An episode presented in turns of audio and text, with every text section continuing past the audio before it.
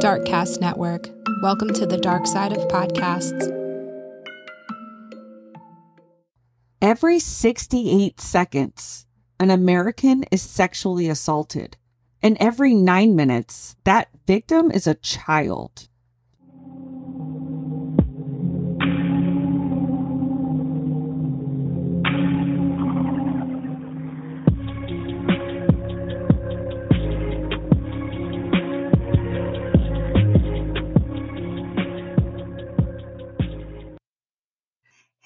Everybody. This is Tiffany, the host of Crime Connections. And tonight I am here with my guest, Stefanie Jane, who is the author of Fear Not, For You Are Redeemed.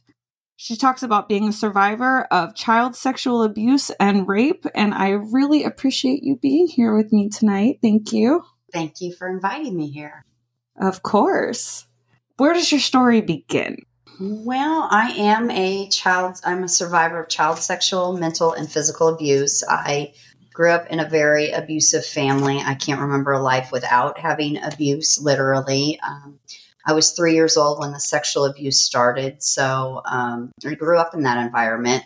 You wouldn't think it's a normal environment, but when you grow up in that environment, it is a normal environment. Um, and I wasn't the only kid on the street. Um, I had my best friend on the right and the left went through the same exact type of childhood I did. So, um, you know, 25% of the women in the United States have been sexually assaulted. Everybody knows somebody, whether they're talking about it or not. So, for me, it was it was the way I grew up. But there's a lot of emotional damage, a lot of psychological damage that takes place growing up like that everybody took me to church. We knew we we knew when to pray. We knew how to pray. We looked good out in the world, you know. We looked like a normal family. Usually but, do, right? Yeah, we look normal, but um, you know, I didn't really learn about the Lord necessarily through church so much but I love to read. So at the age of 12, I opened up my Bible and I read it cover to cover, and I knew I needed to be saved by God's grace. I can't say that I was only 12 years old when I accepted Jesus Christ my Lord, as my Lord and Savior. I didn't wake up the next morning being like, ooh, I'm going to live the Bible out. No, actually, things got a lot worse for me. I started to get into drugs and alcohol because that's the thing to do when you're that uh, age, right? Little young, little young, you know, and I, I discovered very early that it was safe to hang out with the dangerous crowd because they were the ones to keep me safe. So if I was in that group, regardless of what they were doing, I was safe. So um, it's amazing to me what we will do in our own guard to try to keep ourselves safe. I mean, what one person considers safe is not what somebody else is going to consider safe. I'm sure there was somebody that lives in a yuppie world somewhere else that was nowhere near where I was. And they were like, What are you doing? I was like, No, really. this is the safe place to be. when you live in the ghetto, guess what? the hardest crowd is the best crowd to be in. Nobody's going to mess with you. They don't mess with you. Nobody messes with you. Oh, you're with them. Okay, we'll leave you alone then. But, you know, I was very self destructive in my teenage years. Um, and I couldn't even process everything that had happened to me. And um, I kept reading my Bible, though, and I kept searching what the word had said. And interestingly, I would cry out to the Lord, like, change me. I want to do it different. I want to be somewhere different. But I didn't know how to get myself into a safe place. But the cool thing about the word is it's living and it's active. So the more we read it, the more time we spend in the word, God does change us little by little. And so I can look back and go, oh my goodness. Growing up, I didn't know what real safety looked like. I read in the Bible what safety looked like, and that wasn't what I was living um, it took years for me to really see how to like i had the biggest attitude in the world and that's just how you are in the streets like you just you have to It's protection. Again, that's how you keep yourself safe. You don't let your guard down. And so I thought me with my little attitude was like, you know, I didn't think there was anything wrong with me. Don't be don't be looking at me like that. Uh-uh. You know, and over time I'm like I didn't do that so much. Over time I started to go, well, what do you think about something? I started to let people in. And once I started to let people in, I really started to let my guard down and let people come into my world more so. You know, sexual abuse is very complicated. There's so many things that happen in your mind, especially when you grow up in an environment like that. When I tell you everybody in my family was abusive, it's it's literal. There was nowhere safe for me to go, um, and even the places that I thought were safe, they weren't really that safe because I just didn't recognize what neglect looked like. I just thought it was normal. well, right. When you grow up that way and your friends are telling you it's happening in their home too, why are you supposed to think anything different? Exactly. So, um, you know, the Lord slowly opens our eyes to what we're blind to. And I mean, I would not be here today doing what I do if it weren't for me just putting my trust in Him. Because this world, you can't put your trust in. It's it'll hurt you. There's, you know, it's just that's the reality of it. And um, but God, you can trust, and and God, you can put your faith, and He's going to move you into the place that He wants you to be into. One of the wonderful things about Jesus is He gives us the the desires of our heart, even when our heart doesn't really know what that looks like yet. You know, I wanted safety. I got married young, and I thought that I thought being married being a stay at home mom and we looked so perfect again on the outside. And I thought that was, again, another safe place for me to be. But he became an alcoholic. And as alcohol does to a person, it completely changed him. And he was no longer my safe place anymore. It wasn't, you know, I couldn't couldn't plan on, oh, we're going to go out and have a couple drinks. That wasn't a thing anymore. It's like, I better stay sober because God only knows what's going to happen tonight. you know, that's why. Been there. you know, it's it's complicated. So I think so many of us all we all want safety. You know, everybody wants safety. Men even want safety. That's why the military is so big. But it's impossible to have safety when we're looking at what the world can mm-hmm. offer for us. The world is never really going to make us safe because there's there's always going to be a terrorist that can come into any shopping mall. It doesn't matter where we go. It doesn't matter if you're in Brazil or if you're in America or if you're in Somalia. It doesn't matter where you go. We have the same stories in all of these different places. It might look a little bit different, but um, I really think that the only real safety there is is Jesus Christ. And when we come to Him, He will give us our safe place. And sometimes it's only the hope that we have in him because we're not we're not in great great places. And that's, you know, walking through a divorce, um, that's something again I had to be reminded of this stuff you see isn't your safety because your safety net in, in the world can be pulled out from underneath you so fast and you will fly right on your butt. like, I'm back to square yep. one. Yep. so, I mean, but God has a really, you know, He has a good sense of humor, I think. The fact is, like, growing up, my motto was, and this is terrible motto if anything bad can happen, it will happen to me. Let that sink in for a moment. That's terrible. That's a bad thing. And, and I, literally, that's how I felt. I didn't put any like I didn't get excited about anything because I'd be like, oh, it's going to get screwed up anyway. So I kind of lived like that. I experienced so much from such a young age. I saw so much.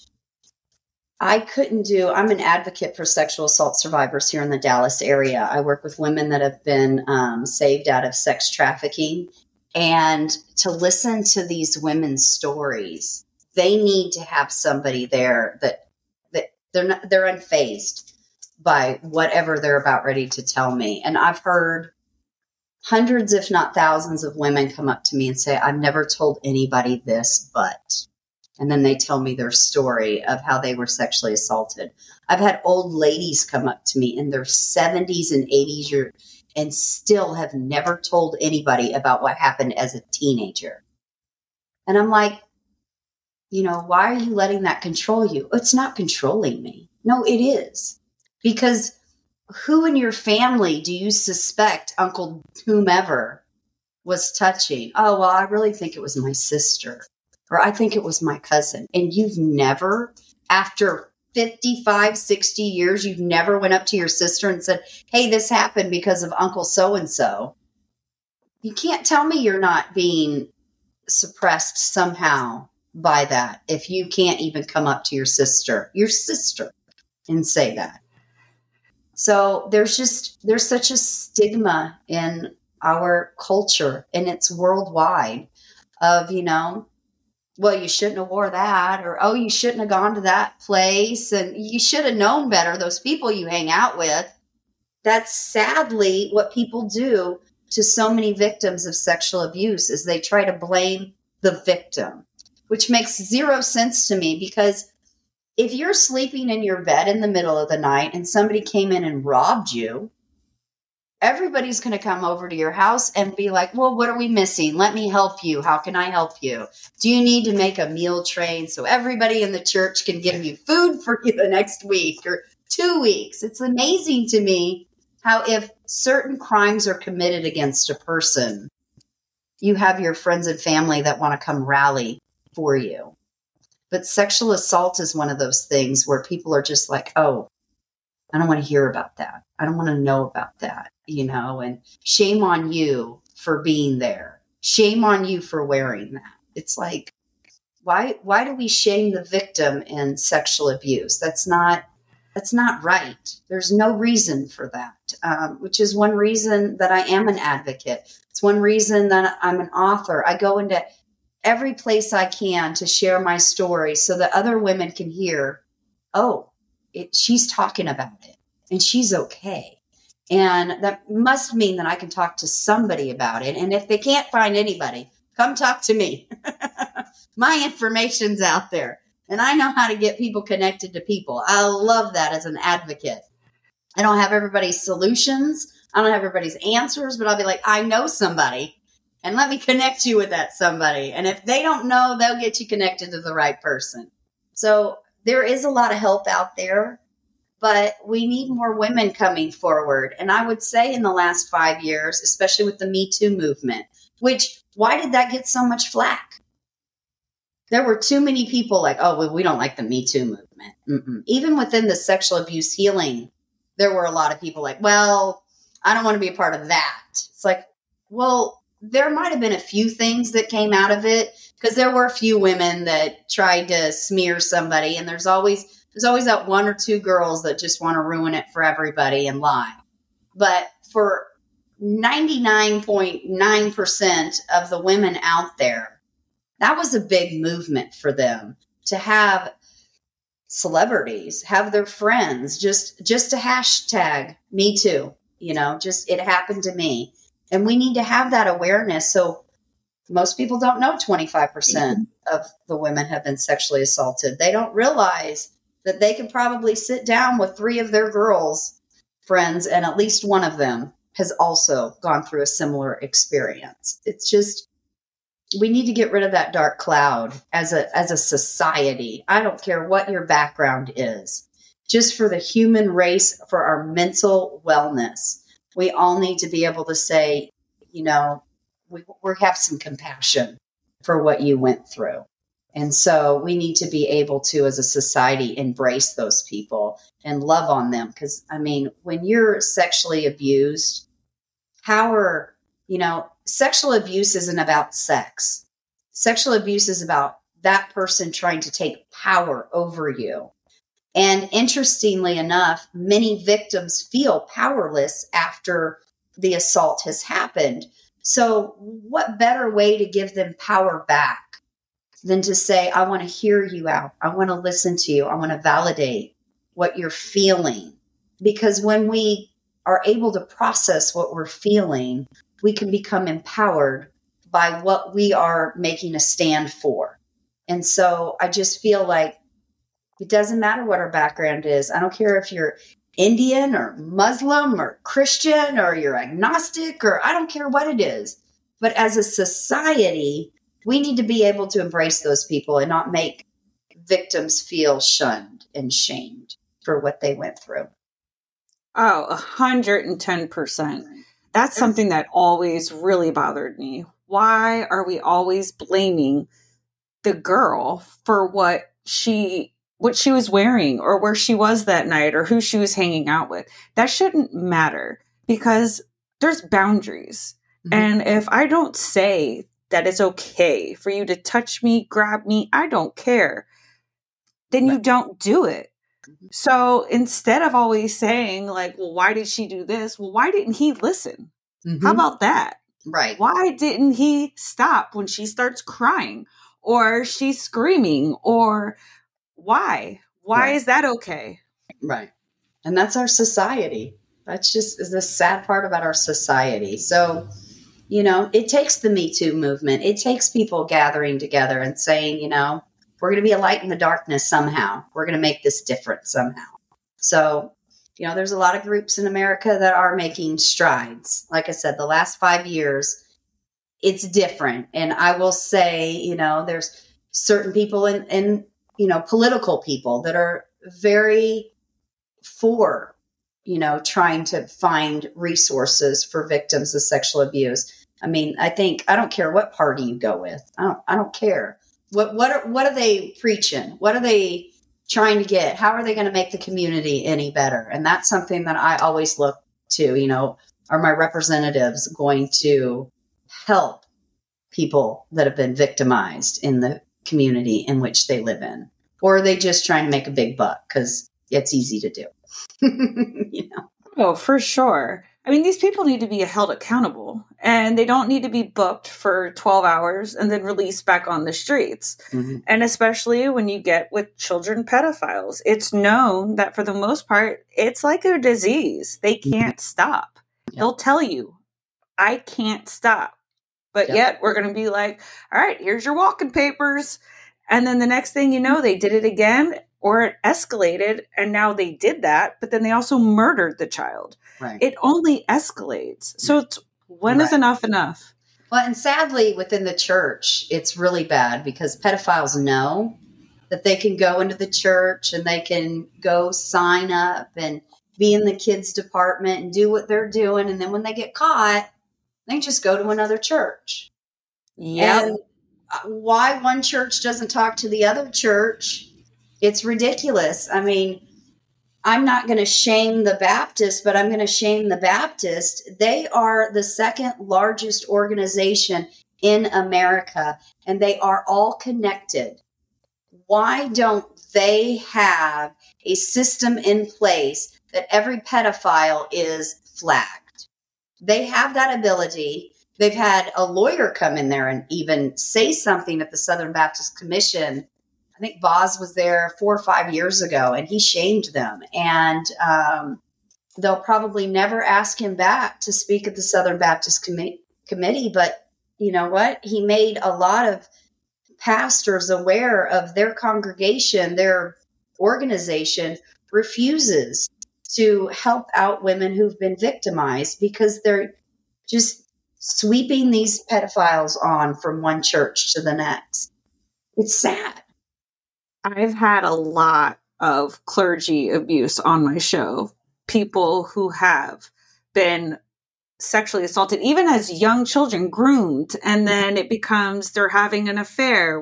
You know, they're the babysitter, but they're more than that. The wife doesn't know, but right. you know, and they think, oh, this man loves me and all that. But when they get busted, they just move them to another church. Mm-hmm. And half the time, that other church is aware of it. But if that new priest is bringing in people from the streets, it's overlooked because look how many people we're getting. Mm-hmm. Okay, how many of them is he going to touch? How many of those is he going to abuse? How mm-hmm. many of those is he going to like ruin? You know, it's such a long road. That's a hard thing to deal with. And you're And very lucky because some they go to prostitution, you Mhm. know, because Yep. sex is now there's no feeling with it. Yep. It's tainted. Yep. And you know like i would say it was probably after this you know growing up being molested and raped by the men in my house then being in junior high and then high school and being raped by people within the you know the school system i mean there was a point in time where i was just like okay god i guess this is my lot in life just i'm a sex toy for men you know? And that that's literally the mentality that i had because that was the thing that was so consistent. And you know it's very easy to fall into prostitution. Most of those women though that are in prostitution are more likely being sexually exploited. It's not like they're there because they need to make a living most of those women have been groomed by their pimp daddies and now they're owned. And so a lot of those women are there because of sexual ex- exploitation, not because, you know, it's just, it's a, it's a sad thing, you know. They know the pimps know who to look for in society. They've done it so much that they can go to a mall. And I mean, it's it's crazy to think as a woman well, I can't go to the mall as a sad woman because honestly, as a pimp daddy, you could be groomed. Oh, well, this person's lonely. This person, nobody's going to miss this person. I don't know what the statistics in America is, but we have the worst system in America to actually um, register kids that are missing. We have a huge number of kids that go missing on a daily basis and they get sold into sex slavery.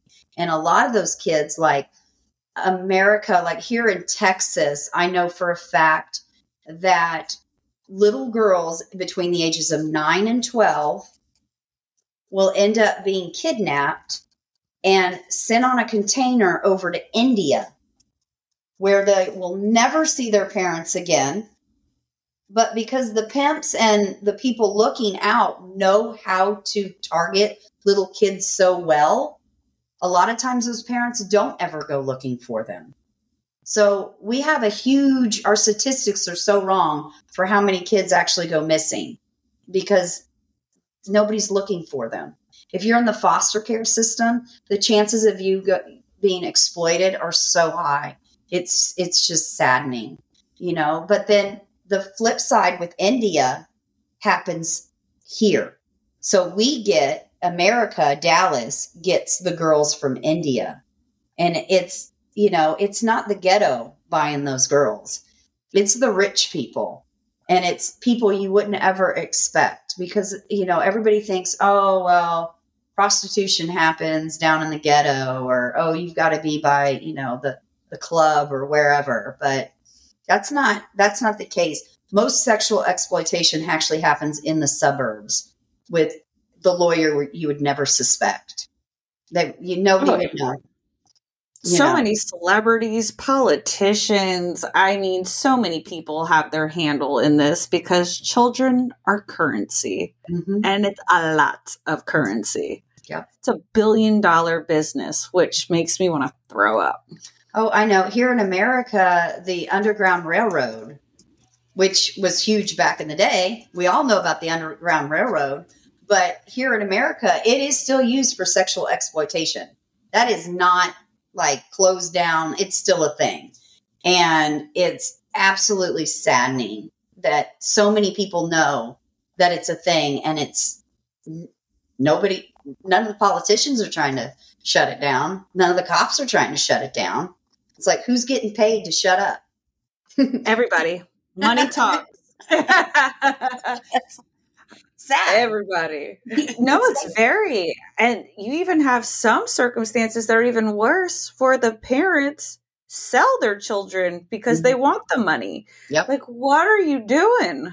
Yeah. It's it's it's a sad it's a sad world we live in, but you know, there is hope and there's resources for girls who want to go out there Um, I know the Dallas Area Rape Crisis Center, they will go into some of the strip bars and they will try to hand out their their business cards so that we could try to get them out of that world if they want to. So mm, there's there's always resources. It doesn't matter what city you live in in America.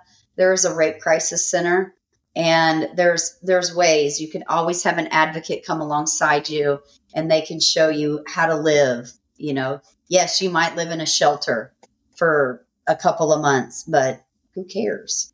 You know, you you're safe. safe. You can you can change your life. You're not nobody's you know, there there are a lot of things wrong with America, but there's a lot of things right.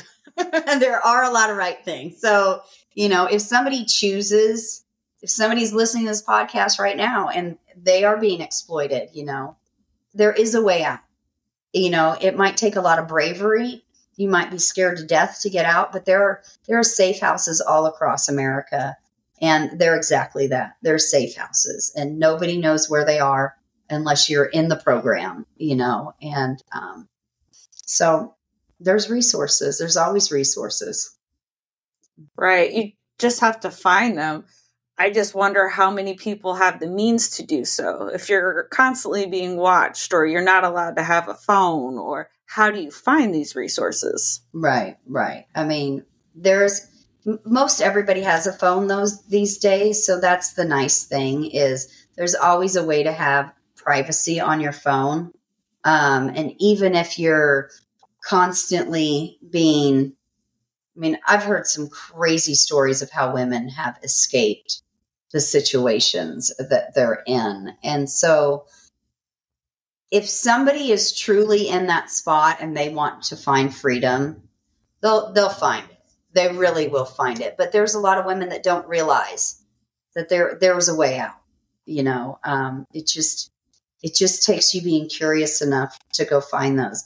I mean, if anybody were to ever go onto my website, um, stefaniejane.com backslash finding help or seek help, sorry, um, there's a list of it doesn't matter what state you live in, you can find you can find help.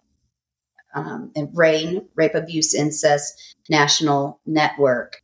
They oversee, they're the national network for all rape crisis. So every single rape crisis center in America is registered through RAINN. So anybody could go to RAINN and find help for sure.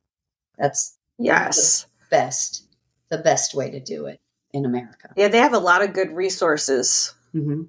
There's mm-hmm. even an app for your phone. Mm-hmm. There is. There is. You know, that's awesome. I do. yeah, I mean, even on my website, I have, you know, I have all the numbers.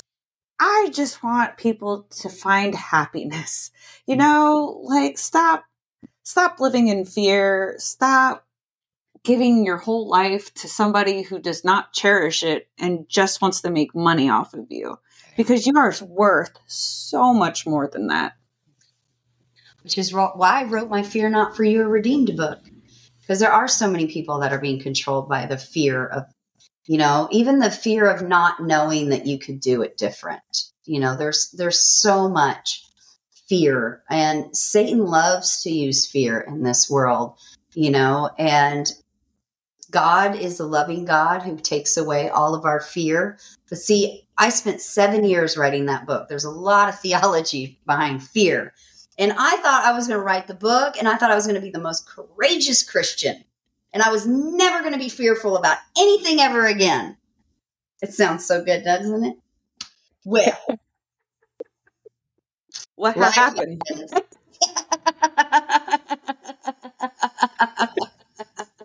and so I got really irritated with the Lord one day. And I was like, you know what? I am having to face some giant fears in my life right now. And I've released the book and I'm supposed to be talking on this. And he said to me, Stefanie, you live in a fallen, broken world and you will always have to deal with your fear while you're on planet Earth. When you come to heaven, there will be no more fear. But there's, you know, 365 fear not verses in the Bible. That's not a coincidence.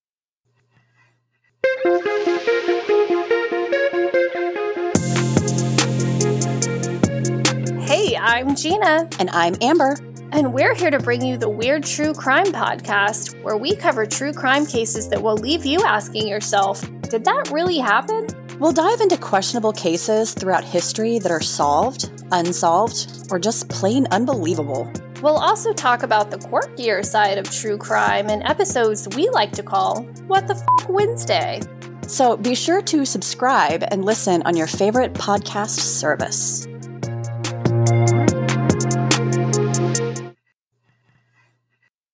Every single day, we need to go to the Lord and we need to bring to Him what our fear is so that He can make, make us courageous in that moment to work through our fear.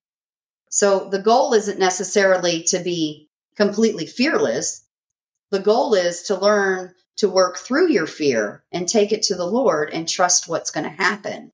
But it takes work for us to work through our fears. I've done so many things in the middle of fear. I used to not like talking in front of people. Like I'll talk all day long, but like, oh, you want me to hold a microphone? I'm a singer. Like, you want me to sing? No, you want me to talk. What? I went up there anyway, even with my voice shaky, and, and said what I was supposed to say. And it always touched somebody, you know. And now I'm in a place where I'm like, oh, you want me to go up there? You got a microphone? I don't care anymore. But it's because I chose to work through those fears, you know. And when we choose to work through our fears, we get comfortable with that. And then then we have new fears to deal with. And that's how fear works. It's ever escalating. we'll replace them with new ones. They're more complicated. Isn't that better? No. Oh yeah, great. no, not at all. not at all. Not at all.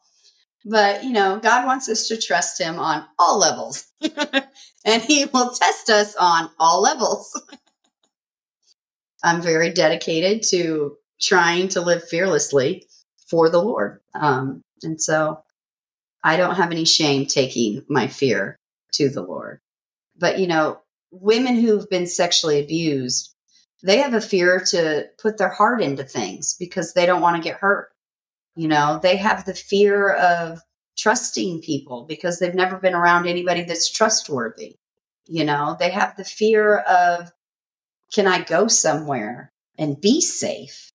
Because they're used to men coming upon them and doing unspeakable things to them. And so the community in which I minister to, they have a lot of real fears. Um, and I've walked through a lot of those real, real fears in my own path with the Lord and my own journey. And it's, it's okay to have fear. There's, you know, it's, it's okay to say, you know, mm, I don't I don't know why I don't like this.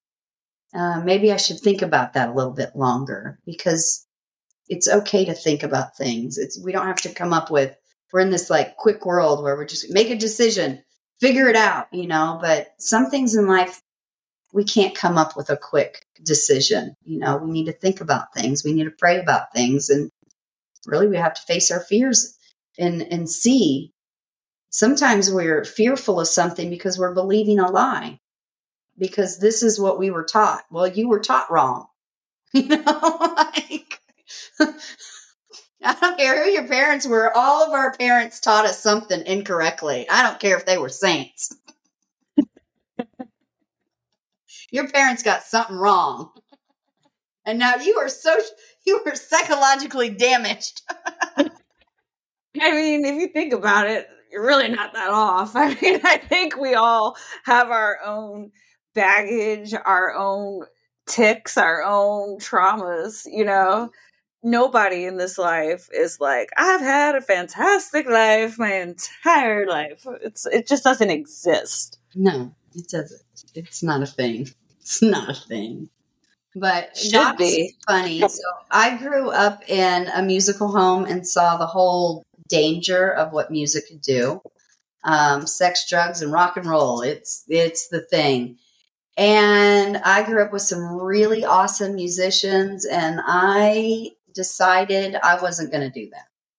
I mean, just I could have done that, I suppose, but I was like, mm, I don't want to do that. I'm gonna I'm gonna go get married. I'm gonna go be a stay at home mom. I'm gonna I'm to do something different. That sounds safe.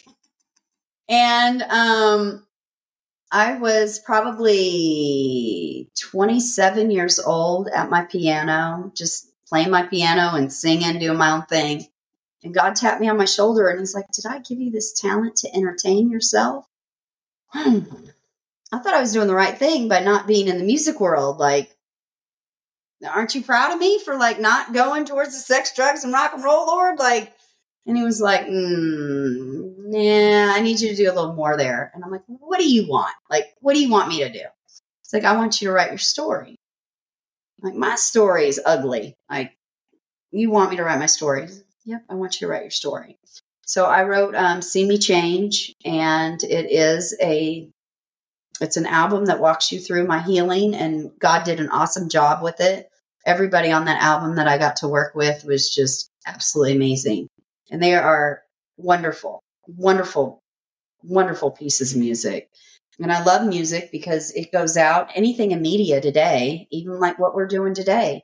Somebody in 10 years from now can come running by that some weird way and be like, that spoke to me. And it's cool because I get fan mail from that CD a couple of times every week. Like, oh my goodness.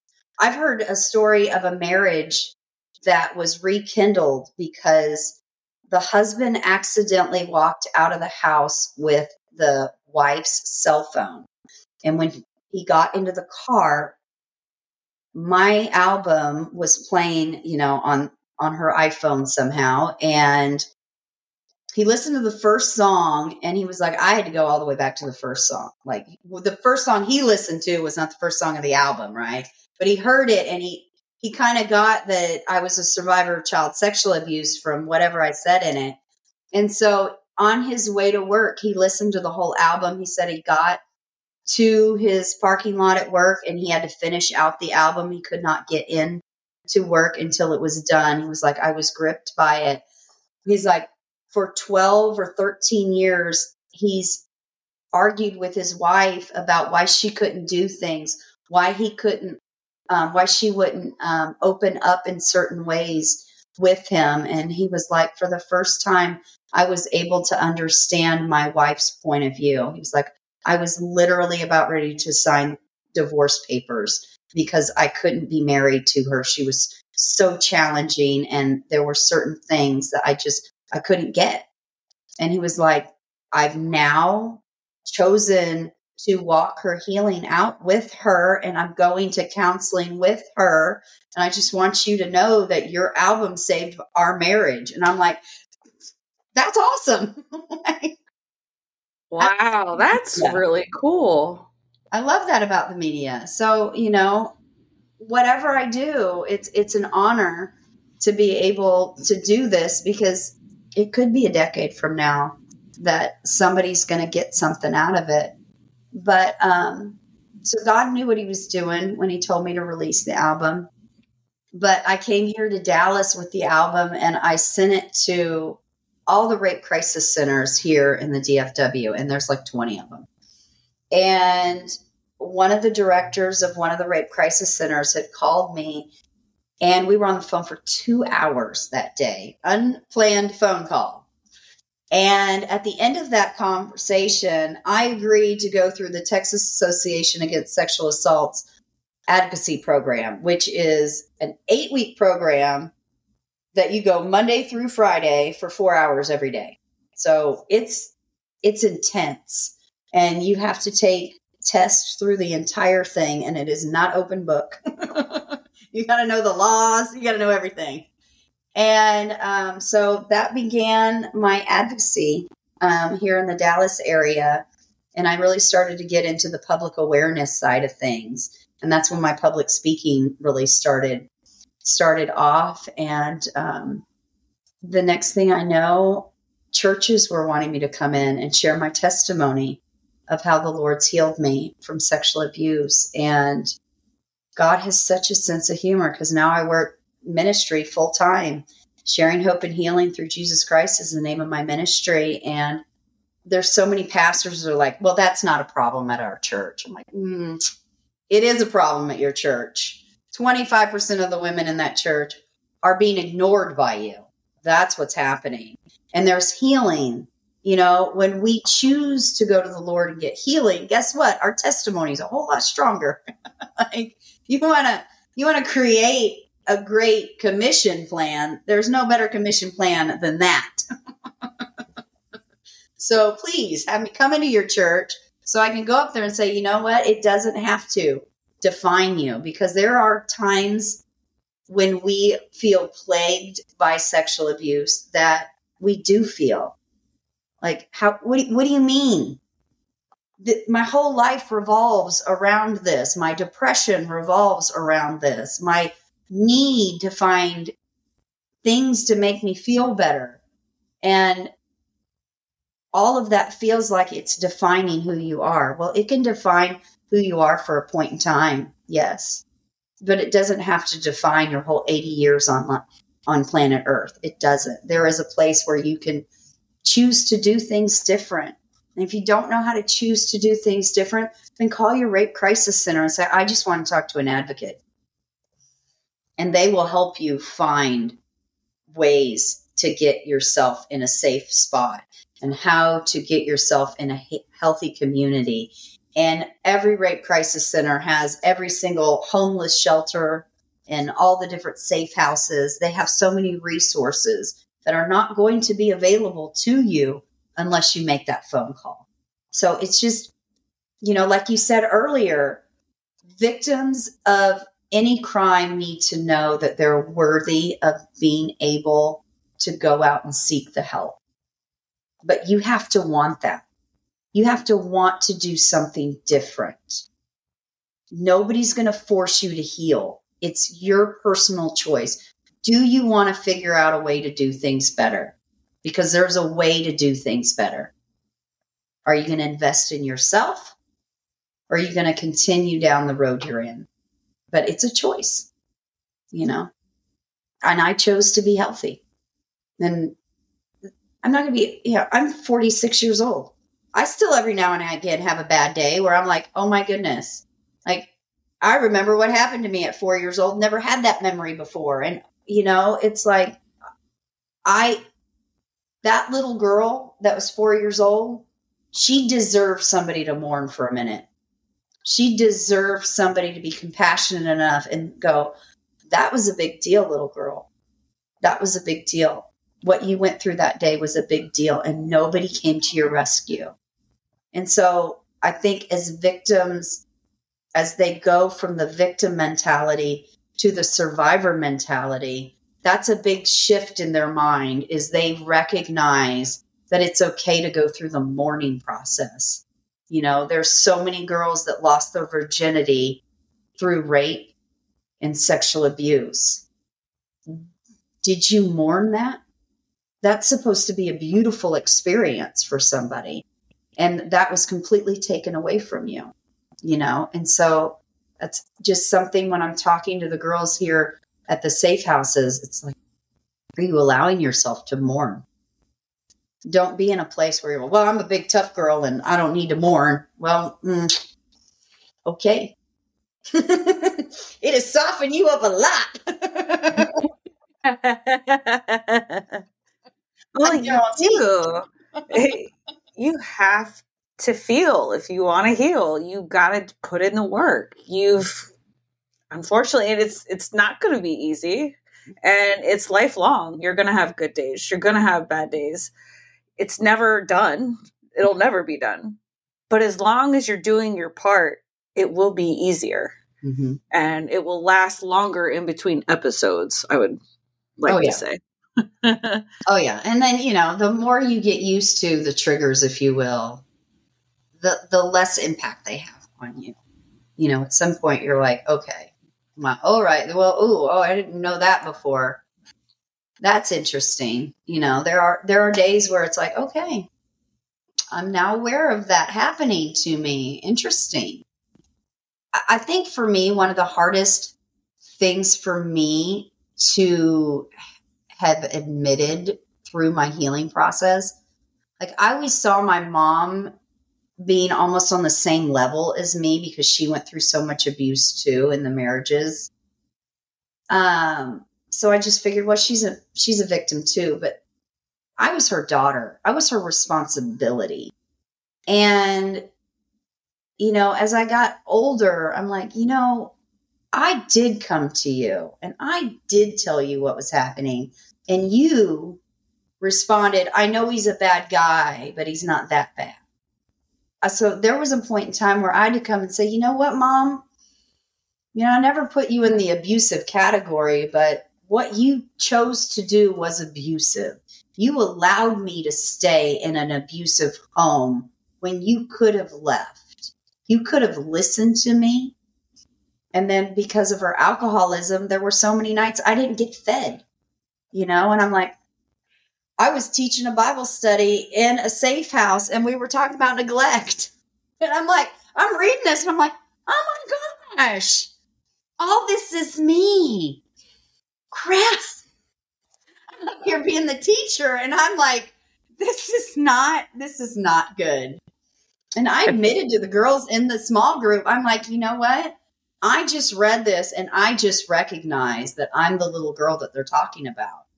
And I'd never, I've never put that on my mother. I'd never thought she was neglectful until I'm reading the psychological, this is what neglect from a parent looks like. Okay. Again, when you're in that environment for so long, it's normal. You don't know any different, which is, that's one of the beautiful things about healing is when you get to that place of healing where you, you want to go through it, you start to admit, okay, these things happen to me. And then you can start to realize you it's almost like a Pandora's box. You've opened this up and now there's something else to open up. Well, there's another thing to open up, you know, but that's okay because every time you go a little bit deeper, you're getting more healing at a deeper level. And so that's okay. You know, uh, there's a lot of girls that get frustrated. You know, am I ever going to get better? Yes, yes, you will. you will. I promise. Keep digging, keep digging. keep doing what you need to do, whether it's a counselor, whether it's a friend, whether, you know, it's a small group. There's a, there's a lot of small groups. You know, if you live in a large metroplex, then you definitely, again, call your rape crisis center. They're most likely going to know. There's a lot of uh, Mending the Soul is a really good uh, mendingthesoul.org.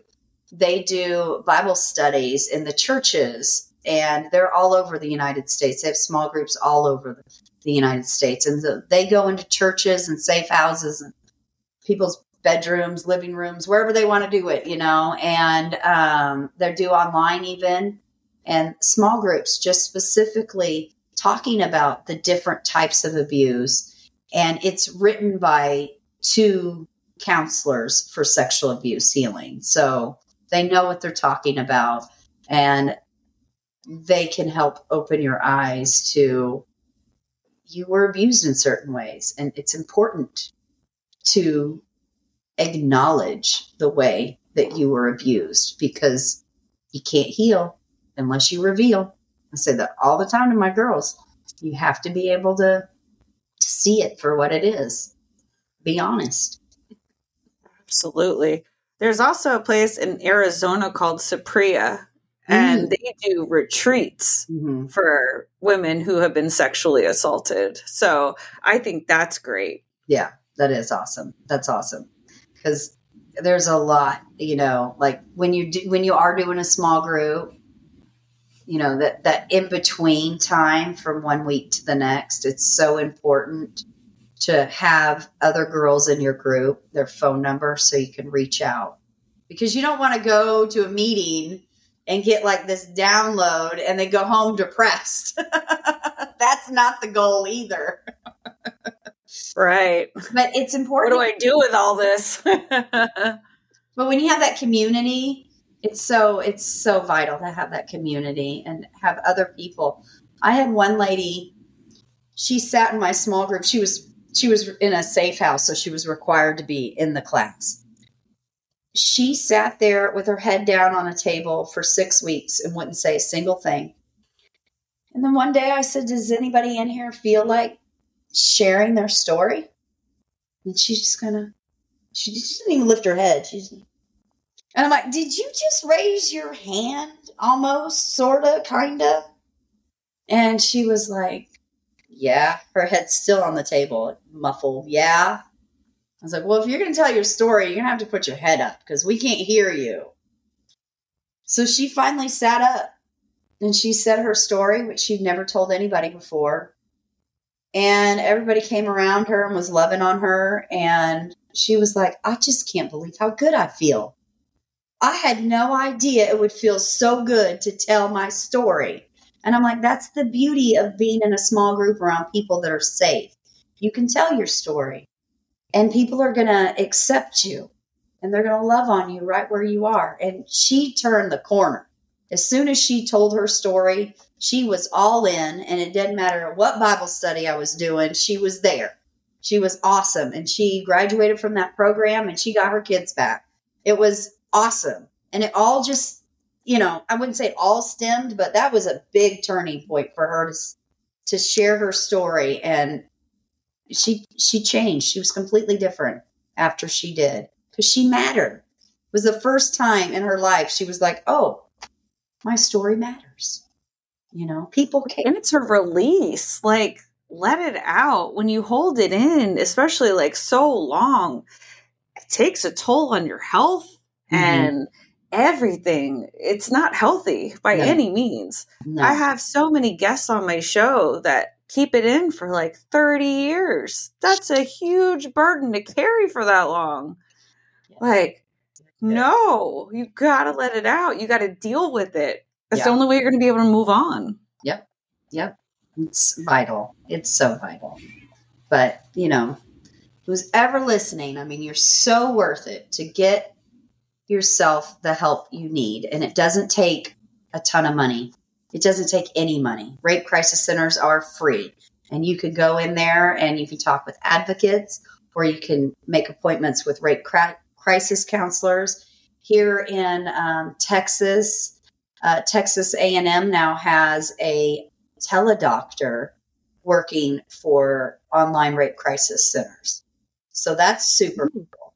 So, like, if somebody had been sexually assaulted and they don't want to go to the hospital, they can call the teledoctor and they can tell you to go to a private lab, and the lab's just going to draw the labs, and nobody's going to know any different. So, you can get forensic examinations more discreetly now. You know, not everybody wants to go to the hospital and deal with triage. Some days you might be sitting there for hours before and sad the sad truth is you are the crime scene and so the longer you sit there your crime scene is diminishing. So it's really vital you know after you're sexually assaulted to to go in and have a, a nurse give you the examination immediately. And if you go and you shower then you've now washed everything away. That's the worst thing you could do is take a shower after you've been sexually assaulted. It's, you know, and I've known so many women that have gone through um, the sexual assault nurse examination and they have found, you know, the person that sexually assaulted them and they now serve time. But it's, it's, it's up to that person. You know, do you want to let that person go or do you want to seek justice? we have the court system in America and it's in place. If anybody wants to go out there and you're putting yourself out there in a more uncomfortable situation after something extremely uncomfortable has happened. I get that. That's so challenging. I've I've been bedside of so many women that have chosen to go into the hospital and they're choosing to have the forensic exam done on them and I commend anybody who chooses to do that. But many times, those rape crisis situations, they do get to seek justice when they choose to be brave and put themselves out there. It's very important because if they did it to you, what makes you think they're not going to do it to somebody else? Mm-hmm. Here we have a mobile unit. So mm-hmm. if you're sexually assaulted, we will come to you. Okay. And they'll actually do the exam in that mobile unit. Yeah. Amazing. And that's that's just like that should be common knowledge for women because of the world we live in.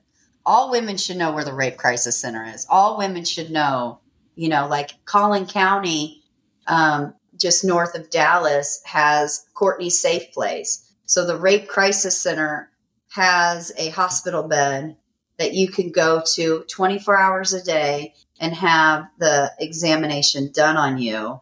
And you'll have an advocate that'll show up there, and you'll have a police officer, and the nurse will show up. And so there's no hospital at all. You just go there, and it's done quickly. And so there are options throughout the country. Um, but again, we all have to know what resources are available in the county in which we live. And Texas is the only state in America that has a rape crisis center in every county. And there's a lot of counties in Texas, but we're the only one. The only one. So, I mean, you know, sure, New York has a lot of them, but what happens when you go to upstate New York? You might have to go further away. In the state of Texas, it's now required that every hospital has a SANES nurse, a sexual assault nurse examiner on staff. And that's only been in the last two years. That's like, good, though. Yeah. I mean, you need that. You, you need it. You never know what's going to come walking through that door. Mm-hmm. Yeah. So, you know, we're, we're all getting more counties are getting more resources, but it takes more women to say, you know, it happened to me because politicians who want to look the other way, they're like, well, that ain't happening. Nobody's talking about it. That's not happening. No, it's happening. it's happening. So we need more people to say that it's happening to them, you know? Um, and I think, again, that all comes back to the healing because if you still haven't healed, you're still living in that shame and you're not ready to go out there and go, well, it happened to me. But when people choose to heal, the shame seems to dissipate and they're more willing to go out into the public and say, we need to do something different. We need to make this a public, you know, we need to make an awareness to this, you know, so the public knows.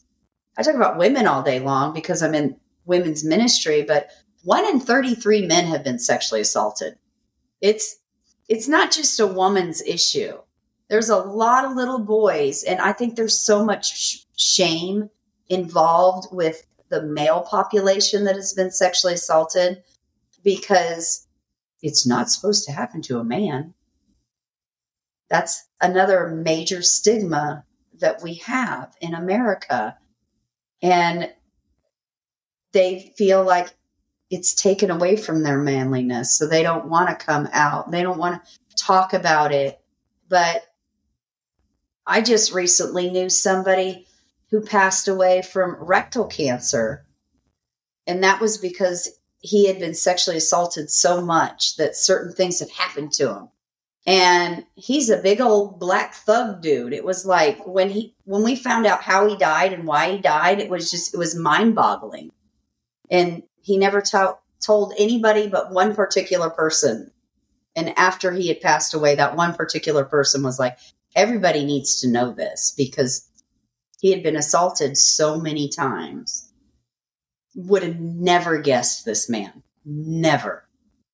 You know, yeah, I've had a few man. men on here that have been sexually assaulted, and I think if anything, they were ashamed, but they were also confused. Like, does this make me gay now? You know, they didn't right. understand that men can rape men Right.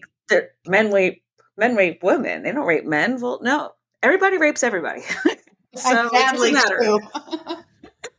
yep. Yep. And there's a lot of women that rape little boys too, you know, and that's a sad reality. I mean, it's so vital that we know who's watching our children when we go out and have date nights and nights with girlfriends and all of that because you know and then it's so important for little kids to know things like adults aren't going to tell you to keep a secret, especially the babysitter. Babysitters should never tell you to keep a secret. That's bottom line for a little kid, you know, and do you feel comfortable with the amount of touch they give you? You know, um, and kids need to be able to come to you and say, Yeah, I wasn't really very comfortable with so and so wanting me to sit in their lap, you know? Um, so it's our responsibility as adults to teach children what's good touch and what's bad touch, you know?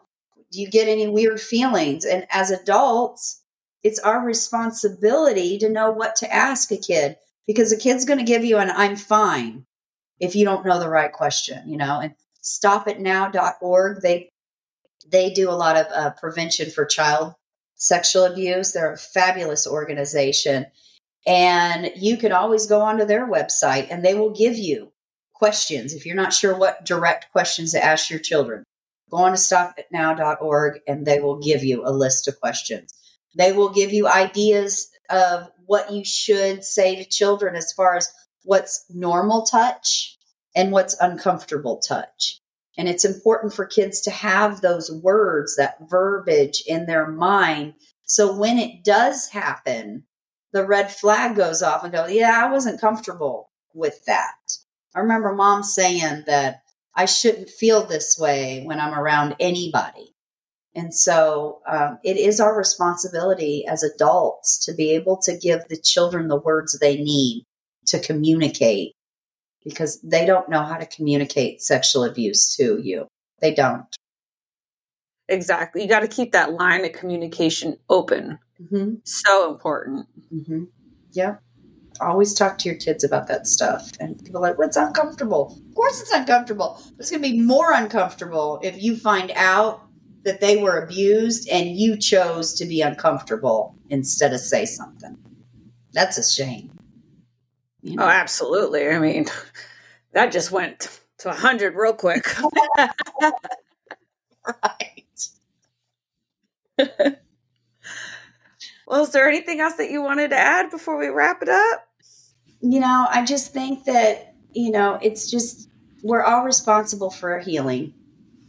And I think that if anybody's listening out there and they're in a place where they can't even understand how they could get to a place that would be better, my advice is to reach out to a rape crisis center and talk to whoever answers the phone is an advocate and they're going to advocate for you to get into a healthy place. And you might not know what to do, but they're trained to know what to do. And so it's okay to not have this a single answer. It might be okay not to have a single question that you just all you need to know is that you want to do something different. And if you've been sexually assaulted, call your rape crisis center. And if you're not sure where to go for that, go to stefaniejane.com, Stefanie spelled with an F, and I can get you the resources that you need to find your local rape crisis center. I'm going to put the links in the show notes too. Cool. Perfect. So, yes awesome. Thank you so much for being here. This was a great conversation and much needed. Yes, I appreciate you allowing me to come and talk and advocate for people to get well. We need it.